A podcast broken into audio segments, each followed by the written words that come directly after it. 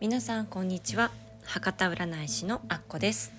このラジオではアッコが3000人以上の方々を鑑定してきて特に恋愛結婚について気づいたり思ったりしたことをお話ししていきたいと思います。皆さん今日はいかがお過ごしでしょうか？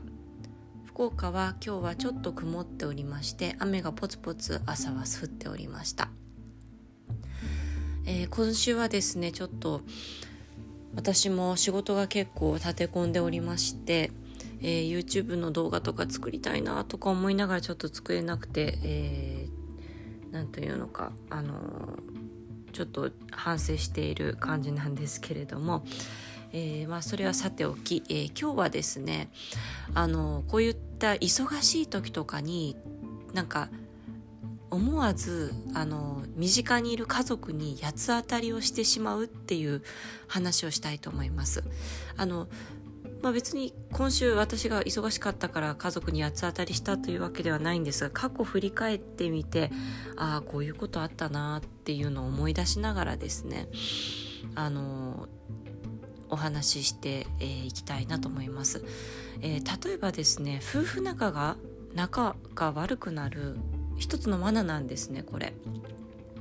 仕事が忙しかったりとかあとなんか他の人が言った言葉がすごくまあ気に食わなかったとかイラッとした時にあの他人には人ってそんなに感情をぶつけないじゃないですか。例えばその他人に感情をぶつけたことによって変な噂が広まったりとかあの今後仕事がしづらくなったりとか例えばママ友だったら子供に害が及んだりしたらいけないので他人には八つ当たりというかこう思ったことすぐに言えませんよね。でここが罠なんですよそれで我慢しちゃって家に帰った時に、まあ、ちょっとお子さんがちょっと気に障るようなことをしたとか、えー、ご主人がなんか家のこと何もしてくれないみたいな外で受けた感情を溜め込んででそれで何かのきっかけで大事な家族を傷つけてしまったり怒ったりあのイラついたりっていうようなことを皆さんほとんどの方が気づいてないんですね。でこれがすごく大きな離婚の原因の罠になるんですけれどもあと毒親になるきっかけみたいなのもあるんですが一回ですね冷静になってイラってした時にあの考える習慣っていうのをつけていただいたらもっと多分家族がうまく進んでいくと思うんですね。でこれをあのコントロールするやり方がアンガーマネジメントっていうやり方です。でこれは怒りをあのコントロールするで怒りにもいろいろな構造があってあのそれを自分で分かってあのこう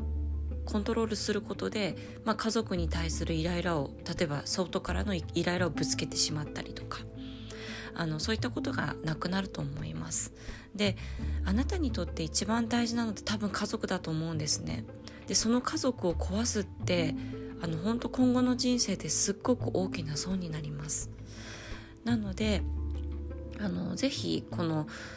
ことをあのなんかイラって家族にイラってした時にとかもしくは逆にそのパートナーご主人さんとか、まあ、奥様とかがですねなんか変なことを言ったりとかなんかいつになくすごいイライラしてるなとかなんか八つ当たりされてるなって思う時があるかもしれません。でイラついた時は自分にじゃなくってもしかしたら他の何かにムカついててそれを発散できないからその家族の自分に対してぶつけているっていうのをちょっと考えてみてください。多分それだけでかなりあの夫婦喧嘩とかあのそういったのがなくなると思います。でその時にですねあ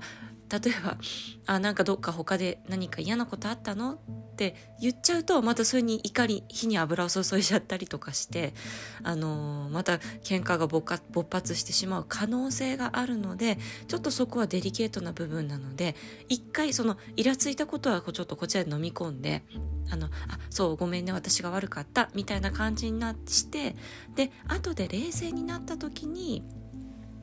そういえばあの時ちょっとおかしかったけど何かあった？みたいな感じで冷静になってからお話ができる状態になってちょっと聞いてみる。そしたらその、えーと、ご主人さんや奥様がこう抱えている悩みだったりとかあの職場の背景とかそういったことがあのつかめてくると思います。でそれをつかめるようになったらあの寄り添えることになると思うしあのよりあの夫婦愛が深まっていくと思うんですよ。なので常に愚痴っている人はいいと思います。分かりやすいんで。常に愚痴っている人はもうとにかく聞いてあげて聞いてあげてよく頑張ったねとか大変だったねっていうのをもう言ってあげてください。もう本当にあなたは頑張ってるから本当に君は頑張っているから大丈夫だよって辛かったら何でも言ってねって言ってあげるともうそれはそのパートナーにとってあなたはもうかけがえのない存在になるわけですね。ってなった時にあなたがストレスを抱えて苦しい時にまたあの助けてくれる存在になると思うので是非このことをあのご夫婦、えー、ご家族がいてなんか八つ当たりしてしまっているとかなんかその家族が気に食わないっていう時はちょっと視点を変えてみてあの今後の生活にですね変化をもたらしたらもたらしてくれるこう材料になったらいいなって思います。ちょっとちょっと今日は喉の調子が悪くてちょっと寝違えてしまったっていうのもあってちょっと聞きづらい点があったかと思いますが最後まで聞いていただきありがとうございます。また撮ります。では今日も一日、えー、素敵な一日になりますように願っております。あっこでした。